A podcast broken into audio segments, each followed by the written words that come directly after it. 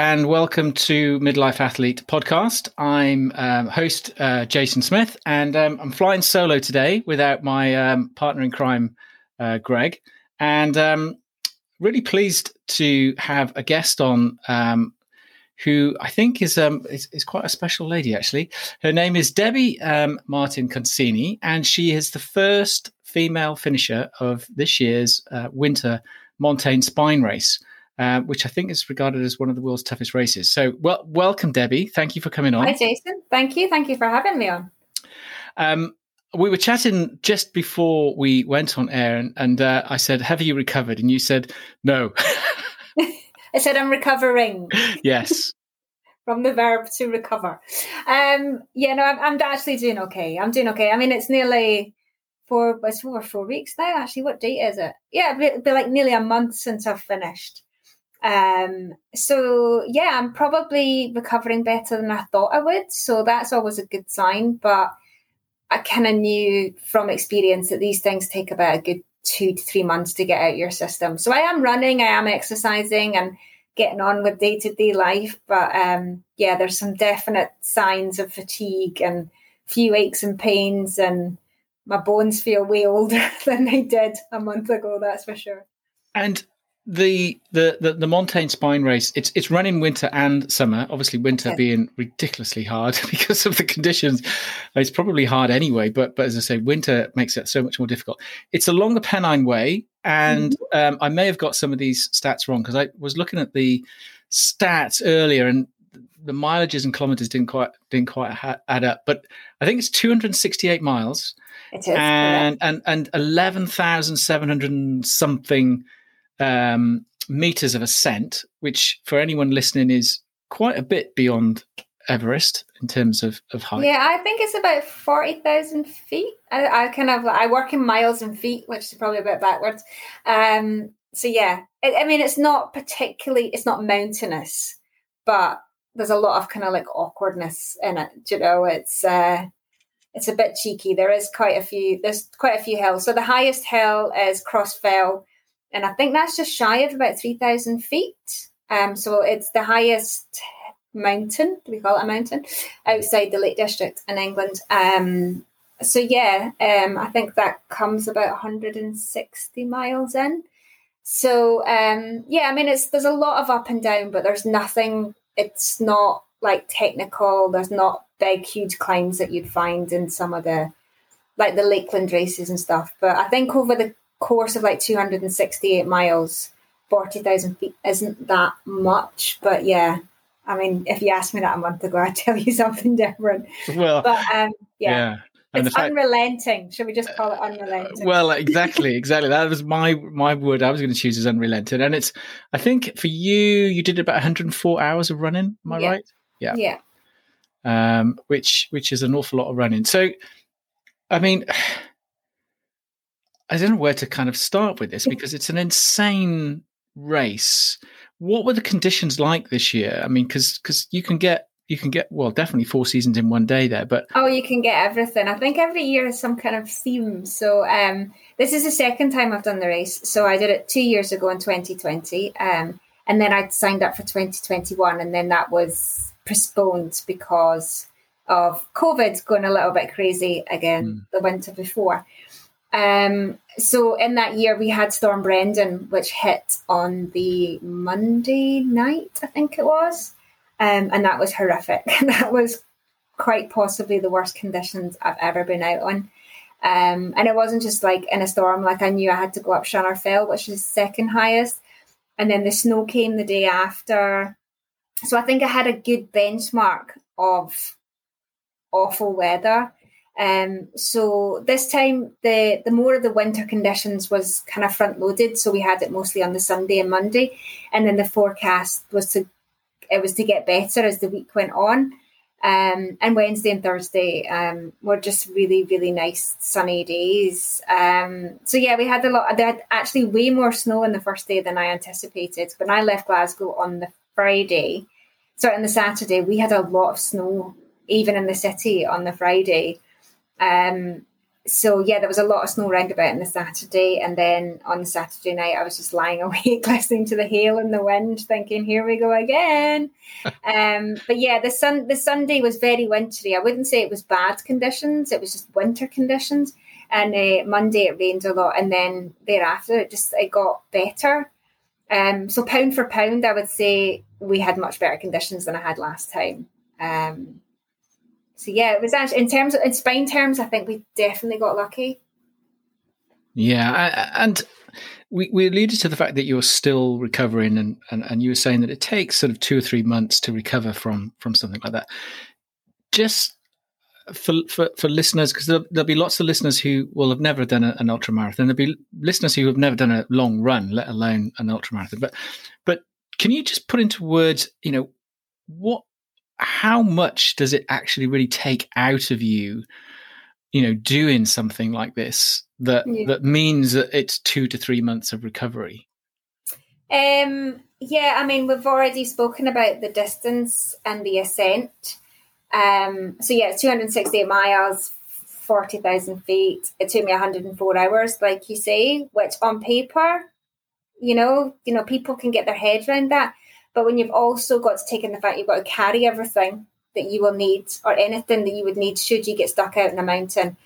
So the kit list for the race is actually a twenty-seven page P D F document. Wow. So it's quite extensive and very specific, and outrageously expensive to buy all the kit.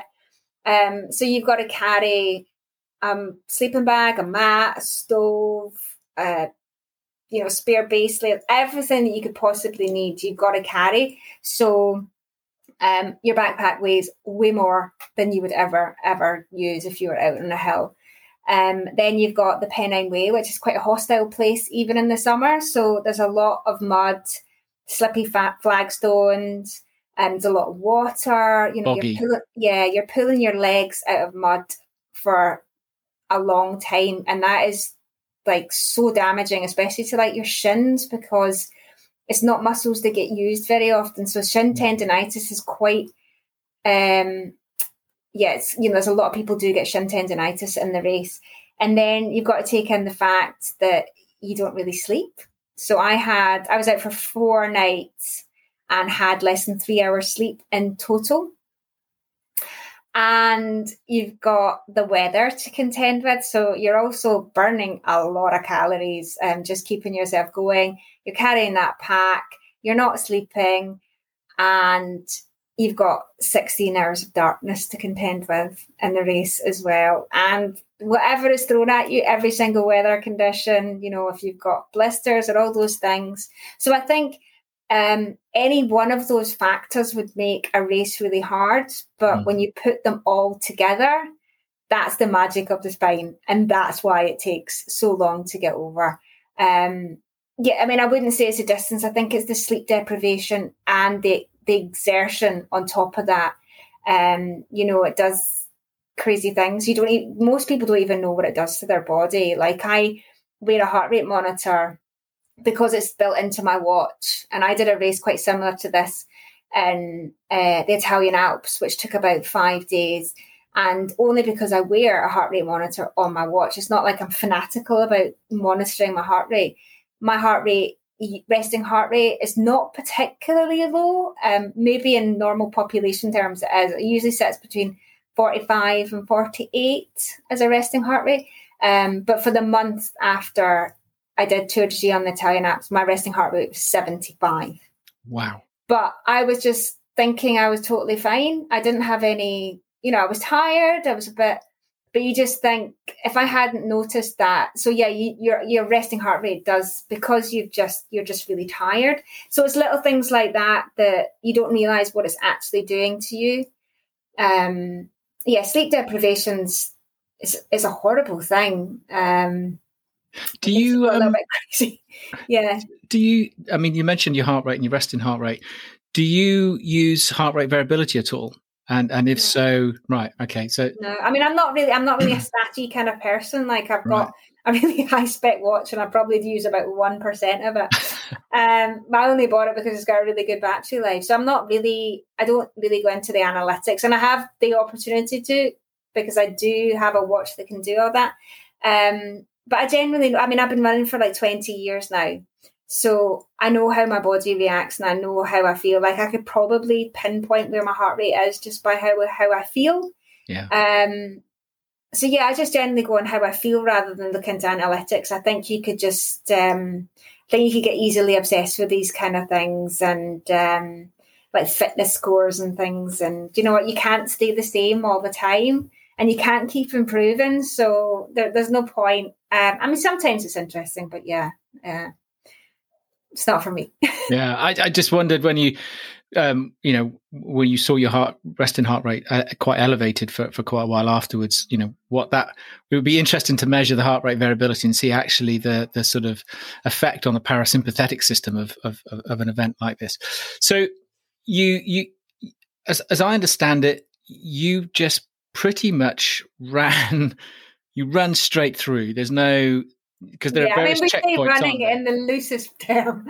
Well, there's a lot of walking. I'm not well, gonna lie, okay. But yeah, this, we're just gonna say there was forward motion. Okay, so, so there was, but there was almost perpetual forward motion in the yeah. sense that there are checkpoints that you obviously have to have to get to, and and, and I guess some of that is for safety reasons as well. But um, th- this wasn't a case of you going out doing a day's run, having a kip at the night, going back out the next morning. You, you're running, or yeah. to use your term, forward motion um pretty much all the time. Yeah, the clock keeps ticking. Yeah. So um yeah, um I, there was a few checkpoints where I was actually stopped for like three, three and a half hours. So I would try to sleep, probably not sleep, um just take some time out to eat and drink and just rest a little bit. Um so yeah, but you do have stops as well. So it's not like And, you know, I, I slept for two hours at one point. Um, so, yeah, but other than that, you can stop for as long as you like, but the clock keeps ticking. So, um, yeah. And there was, I think I saw some footage of you coming in to the finish line on YouTube, oh um, where you were you were almost sideways. Yeah. Um, and, again, for, for listeners, I'd urge you to go and check it out because this, oh, this sort of I can't well, even watch it. I think it's a it's a real kind of good indication of what you put yourself through yeah.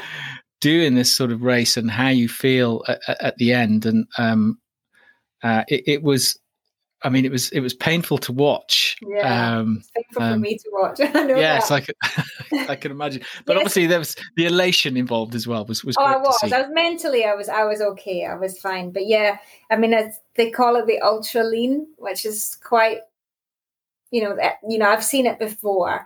Um, nobody's really quite sure why it happens because people get it for various different reasons. Um, I don't know whether so I. I think uh, I didn't notice I was leaning to the right a little bit. Um, I didn't realise it was someone that pointed it out to me. Um, one of my friends came out to see me and he says, "You're just leaning a little bit. Will you please drink some more?" And I was like, "I'm not. What is he talking about?" And then I caught my shadow and I yeah. thought I, I am.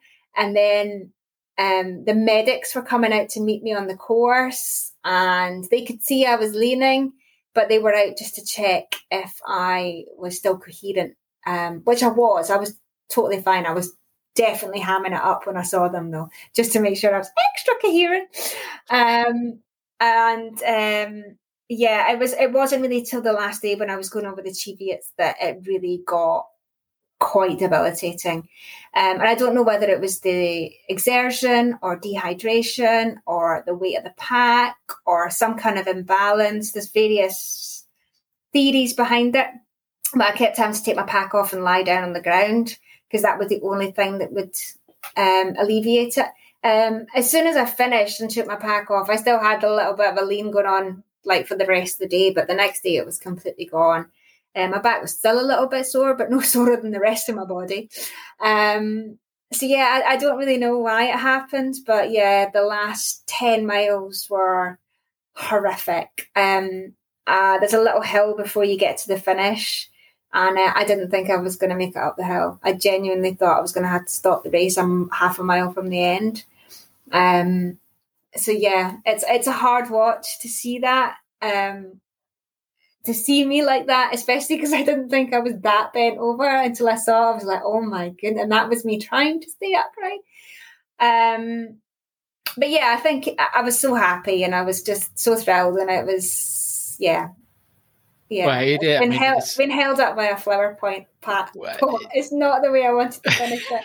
but, but it is, um, it is, it is, it was a remarkable, you know, remarkable race and and, and remarkable achievement. Take us through um, some of the, and I'm sure this is the case, you know, with with a lot of ultra races, um, not just the Montane Spine race, but but I think particularly with this one, as you say, you had to carry everything. What? How do you, how do you go about, you know, sort of, with your nutrition and, and, and feeding um, throughout something like that where it's... Yeah, I mean, one of the mandatory parts of the kit is you have to carry three thousand cal- calories when you leave the checkpoints. Um, I think there's five, main, maybe six main checkpoints um, along the way. Um, I am rubbish at eating on the go. It's really, really not my forte. And it's, you know, I've seen people who can just hoover up anything as and when they go. Um, Which is, I, I wish I could be like that, but I don't think I need as much as other people um, either. You know, I've got quite a small frame, which means the backpack was even worse for me because everyone's got to carry the same amount of kit.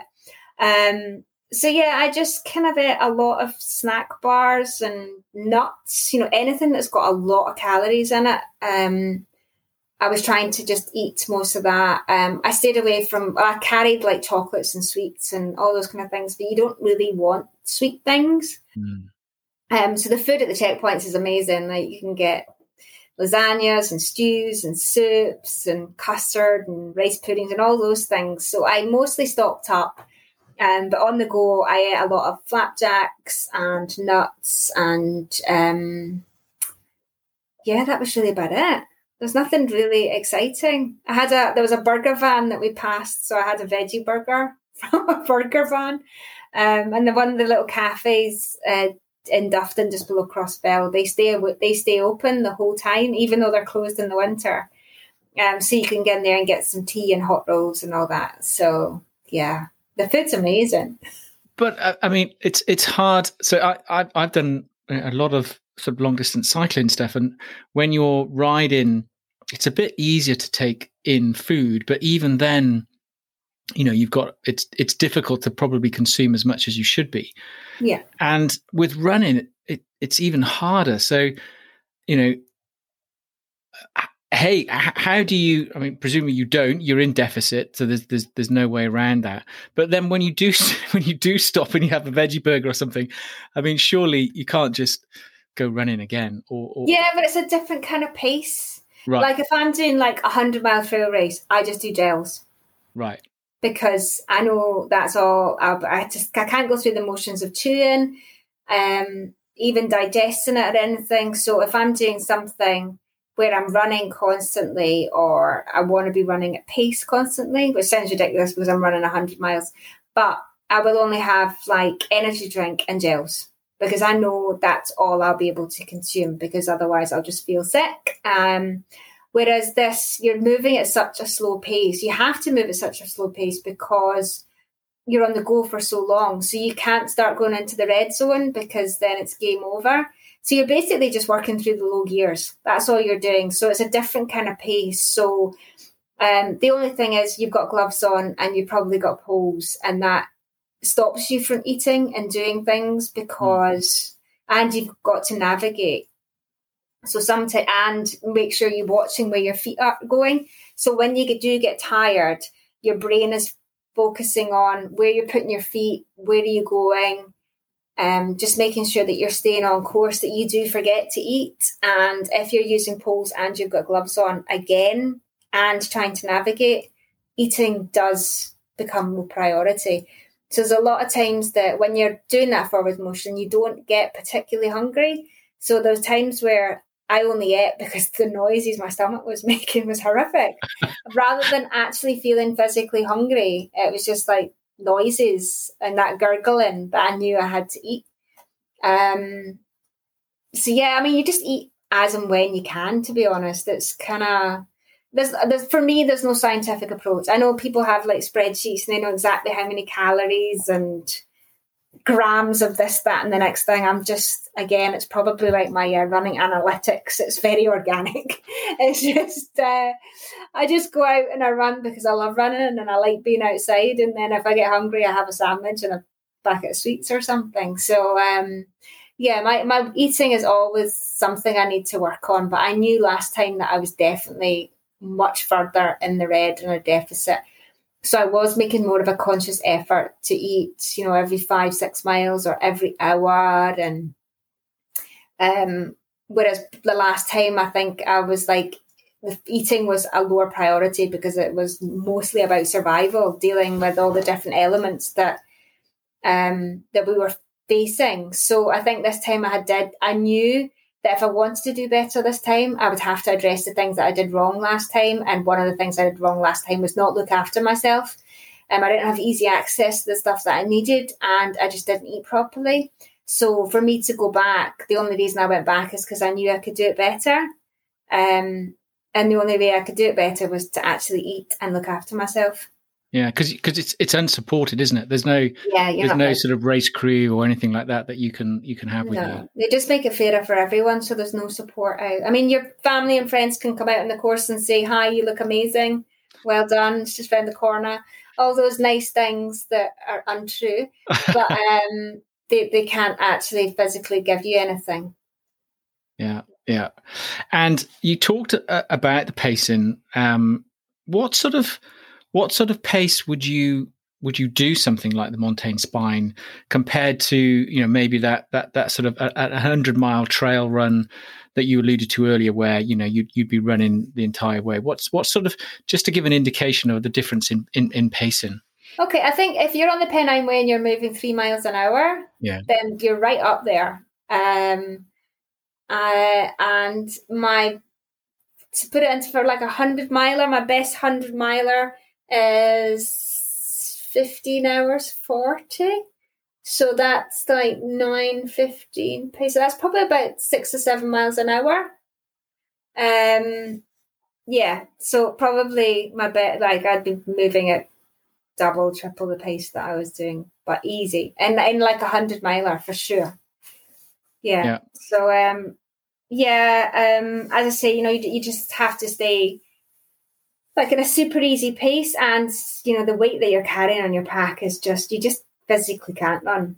So I mean, I could jog like down hills and jog the flats and stuff, but um it was mostly kind of jogging pace rather than running. And I would say that for most people, even right up the field who were like ahead of me, um most of them would have been walking and just running when you can. And plus there's a lot of bits that you can't run because it's so boggy, yeah, or the flagstones are completely covered in ice, or so it's not even just about the ascent and the descent, you know, sometimes just what you're putting your feet on, um, and your brain is too tired to actually deal with, you know, so there's like a layer of ice with water on top of it, and you don't know how deep that water is either. So sometimes you just don't know what you're putting your feet into, so you have to walk. And how conscious are you of, of potentially going in, into the red? Is that something that you're sort of constantly, you know, assessing? Have I gone... Am I am I pushing a bit too hard here? Yeah, I mean, there's there's going to be bits in it that you definitely will. Um, when I was coming off Cross Fell, I just I was in my third night on twenty minutes of sleep, and I hadn't eaten. I just got lost in the fog. Um, I was so tired. Like I don't think I've ever been that tired in my life. I was falling asleep on my feet. I was hallucinating. I was staggering all over the place, and I still had eight, nine, ten miles to get into a checkpoint, and uh, I was going downhill and it was icy. I couldn't run because I couldn't stay on my feet, and I was well beyond the red by that point. But all I needed was a sleep and something to eat, and then I was fine. So in these kind of races, like if you're running a marathon, for example, if you make a mistake and you go into the red, it's game over. There's just no coming back from it. It's just too short a distance to start recovering. Mm. But in an ultra, there's so many times where you could just like hit some seriously dark spots, but you can work your way out of it. Um, and in the spine, you've got loads of opportunity because, you know, in the spine, unless you've got some kind of debilitating injury, um, nothing short, there's nothing that a sleep and a good feed won't cure. So, um, yeah, it, it's not like if you do go into the red, then that's it. There's just um, you just got to take some time out and recuperate and then get going again. But yeah, the, you do go into the red quite a few times. yeah, yeah, for sure. And how? I mean, uh, talk about preparation. Preparation in terms of your, your physical preparation, but I'm assuming with something like this, and I think it's you know it's pretty much probably advised with ultras anyway, that you try uh, and if, if not if you can't get on the course, try and replicate the course in some shape or form. Did you did you do any recce's? I know you you ran it two years before, but yeah. Um, whilst you were running, did you did you think you know I'm gonna I'm gonna make a conscious decision to go and look at parts of the parts of the yeah course? I did. I probably spent the the first year. I probably spent like maybe five or six days on separate trips um, down to recce. And I was so thankful of that because the Pennine Way is like nothing I've ever run on before. um, uh, there's, you know, there's a lot of farmland. There's a lot of bog. The path, it's kind of like strange to call it a path. There's not a lot of path on there. Um, so I was so thankful that I got there and I got to test the kit and you know, like footwear and socks and all those things. But plus, just get your head around the fact that this is what the Pennine Way is like and it is going to be slow and you are carrying a whole lot of stuff. Um, so, yeah, I was so thankful that I got that because the mental preparation that gave me, you know, the acceptance um, of what was lying ahead was um, hugely beneficial. Uh, the first year I did it, I was um, quite close round about the latter stages with a Japanese guy. And I just thinking, this poor guy has been dropped on the Pennine Way and he's thinking, he's telling his mates, oh, I'm going to run in England countryside and it'll be lovely. And they just dropped him on the Pennine Way in January. And he finished, but you just think, imagine coming over and having no preparation for what you're just about to face. You know, like gates and stiles and farmland and all those like... So yeah, I was so I was yeah, it was great to go. But I've got like loads of hills around here that are not too dissimilar. There's a hills just outside Glasgow called the Kilpatricks, which are equally rubbish. Um, so this time I spent quite a lot of time up there on a Saturday night when I really wanted to be in my pajamas watching Strictly. Um, up there in the worst weather that you could find in the week, and um, yeah, so there is ways that you can replicate it. I mean, stay away from manicured trails would probably be there. Yeah, absolutely. And how do you how do you prepare for it physically? And how long do you sort of you know um, from from you know you've you've, you've, you've entered the race, um, and I'm assuming you have to enter quite quite a way in advance. When yeah. when do you actually start preparing, and what's what's that physical preparation look like for you? Yeah, I mean, as I say, I've been running for like twenty years, and I've been doing ultras since two thousand seven. So I've got a lot of miles in my old legs. Um, so really I didn't do anything different in terms of like long runs, and my weekly my training plan usually stays the same because I've got to fit it around work and family. Um, so it was mostly just to try and condition myself with a heavy pack and going out and being comfortable with being uncomfortable. So like going out in the hills in the dark by myself, which is not something I would usually do, and um so just you know getting out, you know my friends would be like, you really want to go up there in the dark by yourself? And it's just one of those things that you just have to do because um you have to be uncomfortable, you have to be out in bad weather, you have to be out regardless of what the weather's like in the dark with your head torch trying to navigate. Um so the only really different thing I did was um just go out when it was pretty bad, test all the kit, and uh go out with a heavy pack. I think the first time that I did the race, I probably did more pack training because I was still um, working in the office full time. So I would run like five and a half miles there and back with like my laptop and my shoes and everything that you could think of. Um, whereas this time I probably didn't do that many. And I think uh, last winter I'd done all the training, and then obviously the mm. race was cancelled because COVID went a little bit crazy. And uh, I thought with the Omicron variant, and nobody was really sure what was going to happen after Christmas, um, I just thought, oh, it was like fifty-fifty whether it was on. So one side of me was saying I need to train because it's on until it's off, whereas the other one's like, do I really want to go through all this again for nothing? Yeah. So there was probably times where I would be like, ah, I've done enough, I'll just go home. um, whereas like before I would have been, you know, really committed to that, those heavy pack training runs. Um, so I probably didn't do as much, but I have, this was my third winter of training for it. So I think I, you know, I'd done enough over the years to condition myself into that. And uh, I'm sure um, anyone listening is going to sort of say to me, ask the question about motivation. Um, and I, and I also, I came across um, when I, I was looking back into to some of the runs that ultras and stuff that you've done previously. And I think you alluded to the, to the, um, the, the one in Italy, the Tor des Géants, I think um, in, in the Italian Alps. And uh, the description I had was that you were hallucinating, fatigue, your lungs were wrecked uh, through the altitude. Yeah. Um, you know, you were you were, were right on the edge, if not, you know, bordering mm-hmm. going, going. So, how on earth, what goes through your mind from a motivation perspective to to keep going in those circumstances? I'm just really stubborn. I'm not gonna lie, I am really stubborn, and uh, sometimes like things that scare me are the things that I want to do.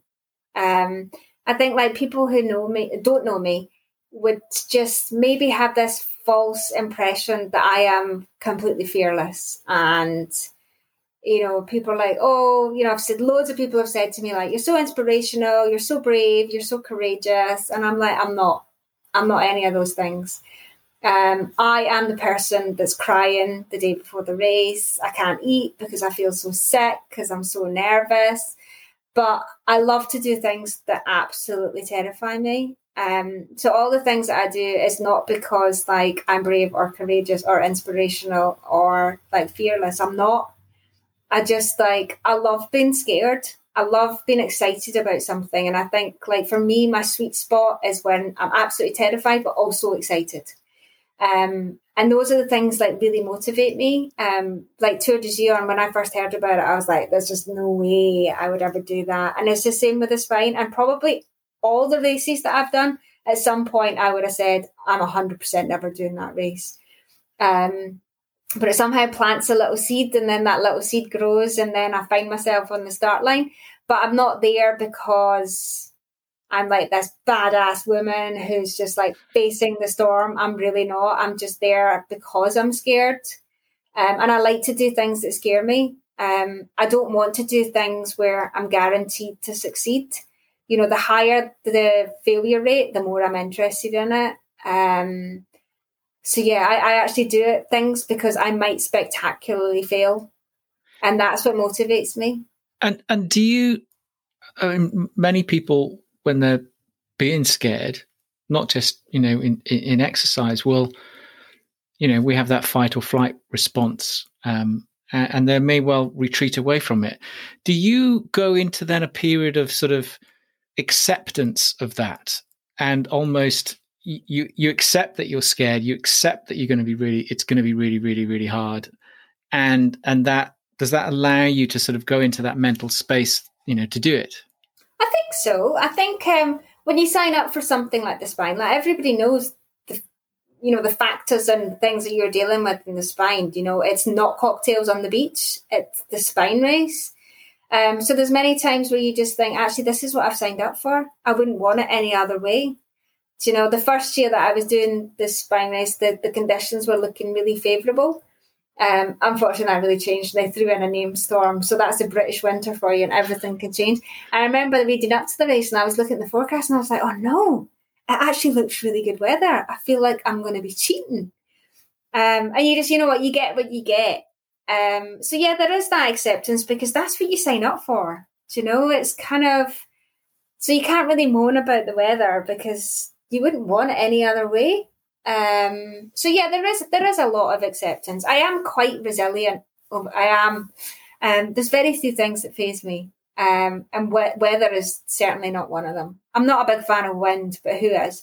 Um But yeah, I just, uh, weather doesn't put me off. I live in Scotland. We don't have the option to, to choose nice weather windows because they are few and far between. No, there's, um, there's definitely weather in Scotland. So uh, maybe it is because I'm just used to dealing with bad weather. Um, but, you know, things like weather don't bother me because you can just dress accordingly. Um, ninety-nine percent of the problem with those things is just physically getting out the door when the weather is bad. Um, so, yeah, I just, uh, I am quite resilient. Um, I'm very stubborn. Um, and once I put my head to something, you know, other than like my limbs falling off, um, yeah, I'm probably going to finish it. And where's that? Has that resilience always been there, or was that something that you've you've also developed? So that- I think it's definitely something I've developed. Yeah, I've been through, like, I've put myself into some really nasty, dangerous situations throughout the years. So I think I've got a good benchmark as well. Plus, I know myself, and I know if I hit a dark park that, you know, a dark patch in a race, that I can probably work my way out it because I've done it hundreds of times before. Um. So, yeah, I mean, as I say, you know, other than something like an injury um, or, you know, a, a sickness or something, you know, that there is reasons why people drop out of races, and there's hundreds of legitimate reasons why people mm. do, and I have done. Um, but, yeah, I'm not one to quit easily, that's for sure. Clearly not. Um, the uh, you, you, you alluded, you've been you've been... doing ultras since two thousand seven. When when did you actually? When did you start? When did you start running? When did I start running? Yeah, just, uh, just running. Twenty generally. years ago, last week was my twentieth anniversary of running. So yeah, um, I decided to train for a, a local ten K in Glasgow, which was the Glasgow Women's ten K, which is unfortunately no longer. Um, it's quite an iconic race, and probably a lot of women of my age in the area started running specifically for the Glasgow Women's ten K. Um, it was a great race and got so many women into running, but I think things like parkrun took over that format and it just wasn't the same anymore. Um, so yeah, I started to train for that because um, I wanted to stop smoking, um, and that was one of my motivators, or something, just like another outlet. Um, so yeah, when I first went out for my run, I had a massive hangover, um, and I couldn't run for like a minute. And I definitely had a cigarette at the end of it. Um, so, yeah, it's kind of strange that from that February cold night in the West, I used to go out running in the dark because I was so worried in case anyone saw me. And, and, and I think that's I think that's shared by a lot of women, actually, who mm-hmm. are very conscious about um, people seeing them running. Um, yeah, absolutely. And, and, and yeah. go out in the dark. Um, yeah, my sister, um, my husband and I do this running challenge in December called the Markathon, and my sister does it every year. It's basically running every day um, in December, and my sister does it every year, and she doesn't run any other time of the year, unfortunately. But she'll go out first thing in the morning, like really ridiculously early in the morning, because she's scared in case people see her. Um, and now, to me, that seems like an alien concept, but I was that person. Um. Yeah, I was that person who couldn't run for a minute, and I would be out in my tracksuit bottoms, and I used to go in the dark because I didn't want people to see me. And then it's hard to believe that ten years later, I was running for the Great Britain team. um, well, yeah, I mean, what? How did? Uh, what happened in the in those ten years? How did how did you run and develop? How did and also how did you change your perception? Because you, at some point, we we interviewed. Um, a lady called Doctor Juliet McGrattan, who you, you, you may know, but she she's a, a doctor, uh, was a practicing G P, um, and uh, is sort of a promoter of running and and and, and uh, runs two six one Fearless in the U K. And she never regarded herself as a runner, but there was a tipping point where suddenly she did see herself as a runner.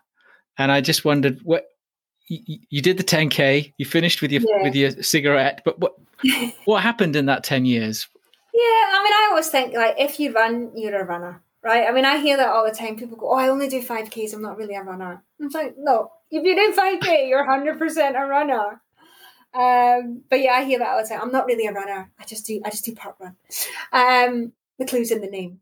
Um, so, uh, yeah, so I did the ten K, and then uh, I did the Glasgow half marathon. It was just like that natural progression where I did ten K, half marathon, ran a couple of marathons, I think, and then I joined my local running club, and uh, I met my husband there, and uh, I was doing a lot of hill walking as well at the time, and uh, so before I joined the running club. And uh, I think I was looking for something that combines my love of being out in the hills and running. And I found a race which is in the uh, the northern parts of the West Highland Way, which is called the Devil of the Highlands.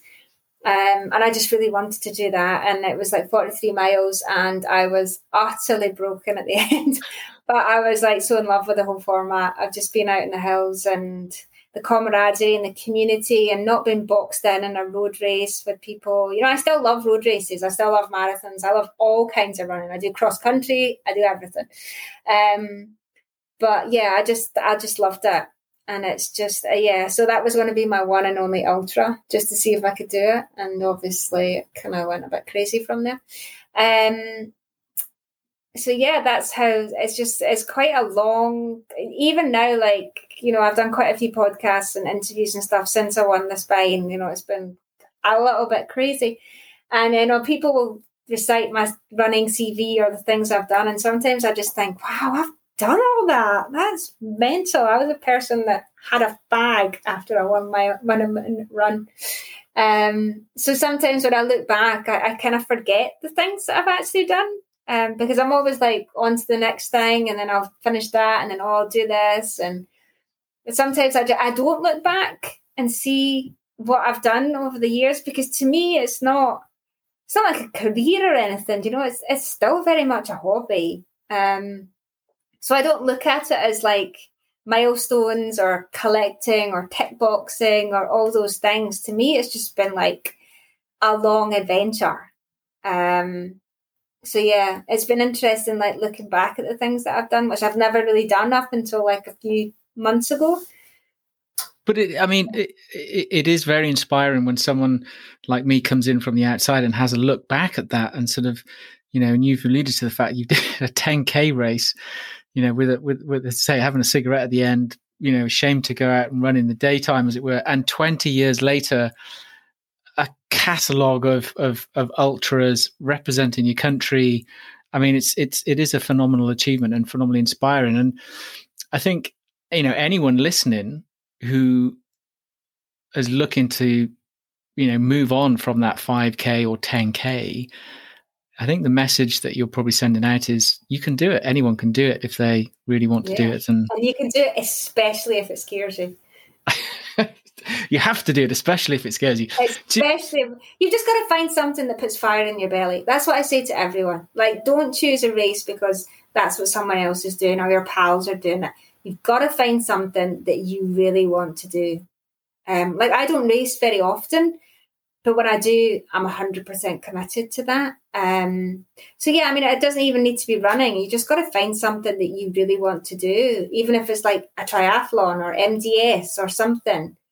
Find something that actually really motivates you because you want to do that. And if it scares you, then one hundred percent that's the thing you want to do. Yeah.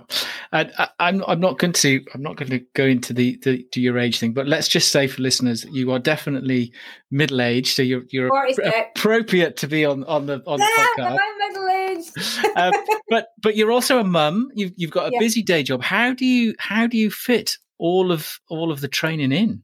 Yeah, with the. I don't know. It's like my husband's a runner as well.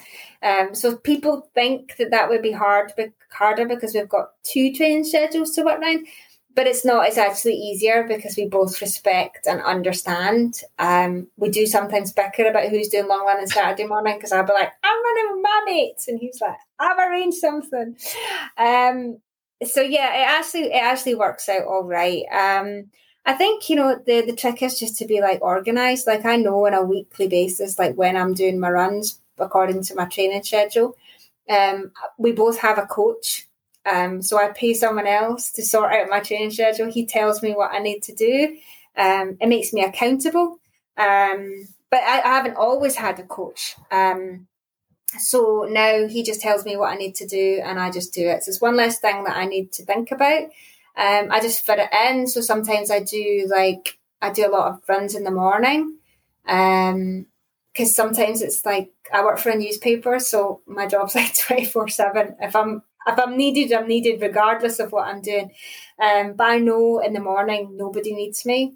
Um, So sometimes like the morning, sometimes I do like interval sessions at lunchtime or go out at night, but sometimes like work can just extend into, and like going out at night, I'm not really as motivated. So I try to just do a lot of morning runs. Um, yeah. So I just, you know, I, I, people say to me all the time, how do you, how do you find the time? And I just like always say it really smugly, I don't find the time, I make the time. Mm. Because I don't ever wake up and go, oh, I've got three hours this morning, what am I going to do? Because that never happens. So it's just scheduling and just being organised, and most of all just being committed. Um, you know, we've talked about the Scottish weather. I can't sit and go, oh, I'll just wait for the rain to go off, because the rain never goes off, trust me. Um, so, you know, I've just I've just got I've got a window, and that's when I need to go, and I've just got to get my shoes laced up and get out the door. Um, and how many so, hours roughly do you do you do a week, a sort of an, an average week? Uh, Good question. Um, maybe fifteen, maybe? No, not even as much as that. I don't know. It depends what I'm training for. Yeah. Um, but I also do a lot of yoga. So I'm a qualified yoga teacher. Um, so I try to do that at least three or four times a week as well. Um, so it's not all just running. Um, it's mostly running, I'm not going to lie. I probably should do strength and conditioning, which I don't do. Um, but I know yoga takes in a lot of strength and conditioning as well. Um, so, yeah, it really depends on what I'm training for. So this, you know, the last few weeks, I'm probably doing about thirty, forty miles a week. Um, whereas if I'm training for something long, I could be doing up to like one hundred miles a week, but I don't do them too often. I think people just assume that ultra runners just run one hundred mile weeks every week, and there is a lot of people who do do that. Um, it doesn't work for me. I've got a lot of conditioning, so I don't feel like I need to do that. Um, so, yeah, I mean, there's a lot of time. I'd probably say on average I'm like two hours a day exercising. Yeah. Okay. Sure. So, yeah, it's not it's not silly by any stretch of the imagination, really. It's, it's not, but it is. It's more than a hobby. Yeah. You know, it's definitely a way of life. Yeah. Yeah, yeah, and I suppose it has to be really for to, to fit that in. You've been ultra running, as I say, since two thousand seven. You must have seen enormous changes in the sort of ultra running sort of community and calendar and, and so on, because oh, yeah. it seems to have suddenly gone nuts in the last... It's a massive boom, that's for sure, yeah. So when I started doing it, there was only like a few races that I knew of. Um, and you've got to remember, like, the internet boom since then has been like...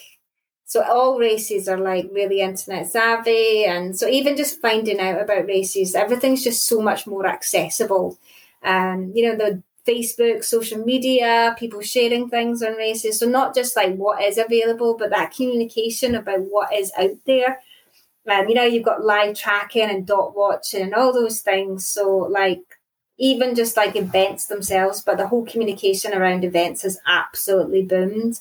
Um But yeah, when I started doing ultra running in my club, I think I was the only person that had done it. And now we've got like loads of people who are maybe not just up, but at least done an ultra.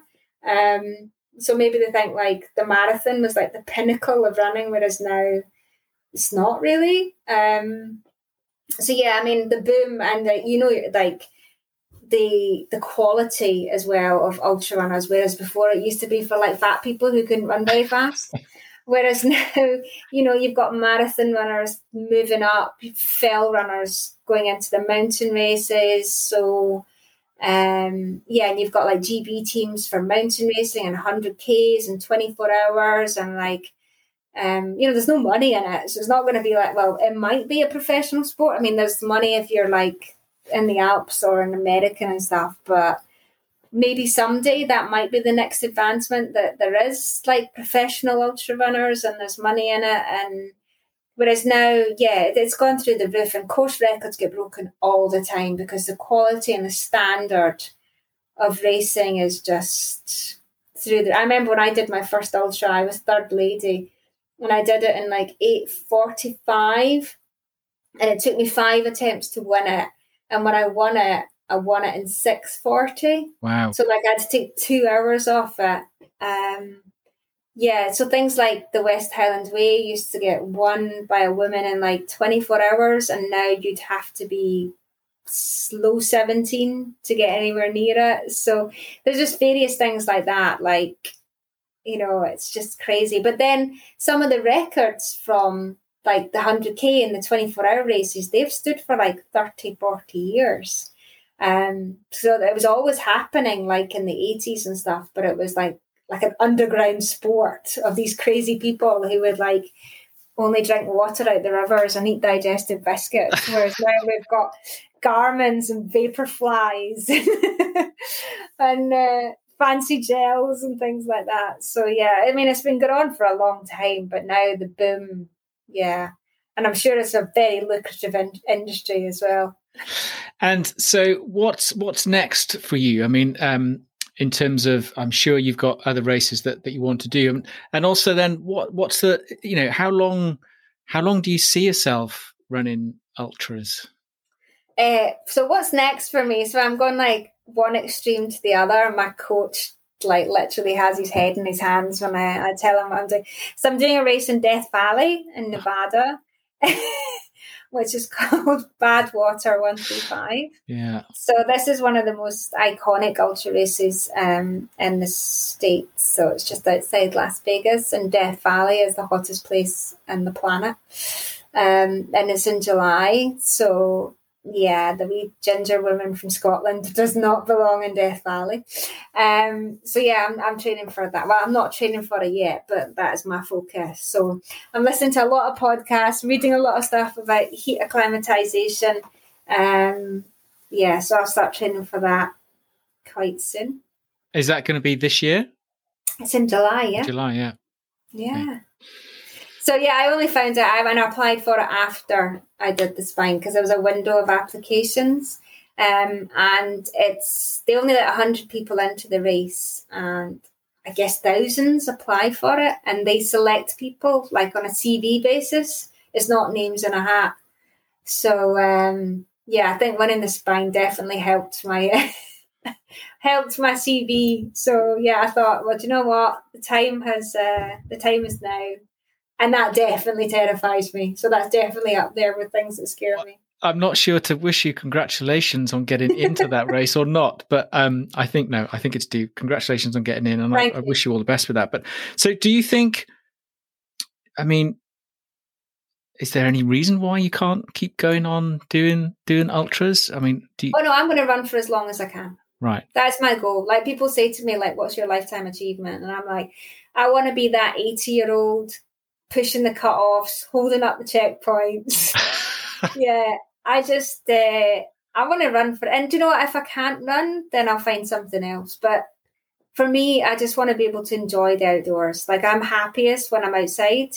Um, and I don't mind where I run. You know, people are like, there's this new craze of people like say they don't own road shoes because they only run on trails in the mountains. And I'm like, I just run anywhere. You know, I live and work in the city. I love running around the streets. Um, I love running the trails. I love running in the mountains. I'm just, I'm just happiest when I'm outside. It doesn't matter where I am. So as long as I can enjoy the great outdoors, then that is, that's my lifetime goal. Brilliant, brilliant. Sure. We we ask um, each guest uh, the same final two questions.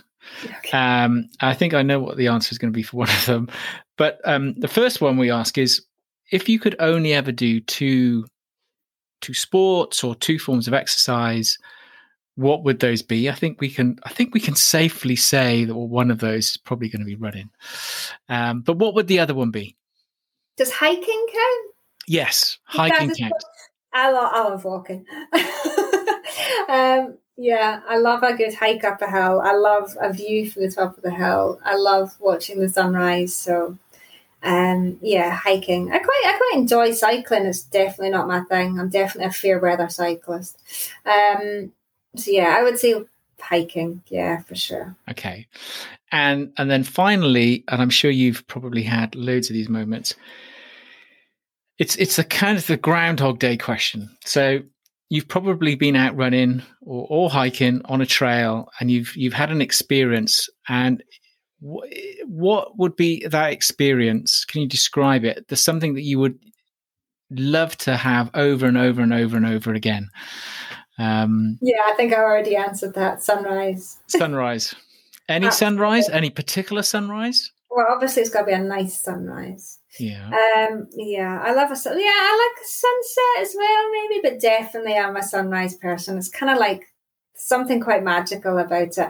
And I, do you know what I always like? Um, I always think ninety-nine point nine percent of the population would never sit on a mountain and watch the sunrise. And um, yeah, it never gets boring. That and rainbows. I will never get unexcited seeing a rainbow. I'm like that squealing person. Like I've seen hundreds of thousands of rainbows. Um, but yeah, I love a sunrise. I love a sun. Not even necessarily in the mountains. I just love to be able to see. I, I love the sky. I like a moody sky as well. You know, it's all dark and grey and yeah. When you're on, when you're doing something, I mean, you probably, you might not have seen the sunrise because of the weather conditions, but on the, on the spine race, but, but when you are in a race and it's clear and you're running through and uh, you, do you, do you notice that? I mean, it sounds a silly question, but do you really, really take in the sunrise yeah. fully and, and, and are, you know, really present in that moment? Yeah, I think um, on the spine on Tuesday night, I was going um, towards High Cup Nick, which is one of the most spectacular places on the Pennine Way. And uh, there was just the most amazing sunset. And it was just the most, it was definitely the most magnificent part of the race. It was just orange sky, silhouettes. It was just absolutely stunning. And sometimes in those, you know, you're going into like Tuesday night and I started on Sunday morning. So, you know, you're still, you're, you're getting tired. And sometimes just being able to appreciate that and take it in just does so much for your mindset as well, because yeah, there's bits of it that are really nasty, but there's bits of it that are really magical too. And you really need to appreciate that. So yeah, yeah, I, yeah. D- I do. I try to take it in because that's why I do it. Do you know, I love the views. I love being outside. So yeah. I'm a bit of a hippie. Well, that's that's self-confessed, lo- proud hippie. Well, there's nothing wrong with that, and that's a lovely sentiment to, to finish on. And, and Debbie, it's been brilliant having you on. Thank, Thank you, you so much for making the time, because I know you, you, you do have a busy schedule. We wish you all the best for Badwater. Um, Thank you. I mean, rather you than me, but yeah. no. In, in all seriousness, I'm sure you'll be fine, and and and um, we wish you all the best with that. Thanks, Jason. I really appreciate it. Thank you so much for having me on. No, it's a pleasure. Thanks, Debbie. Thank you.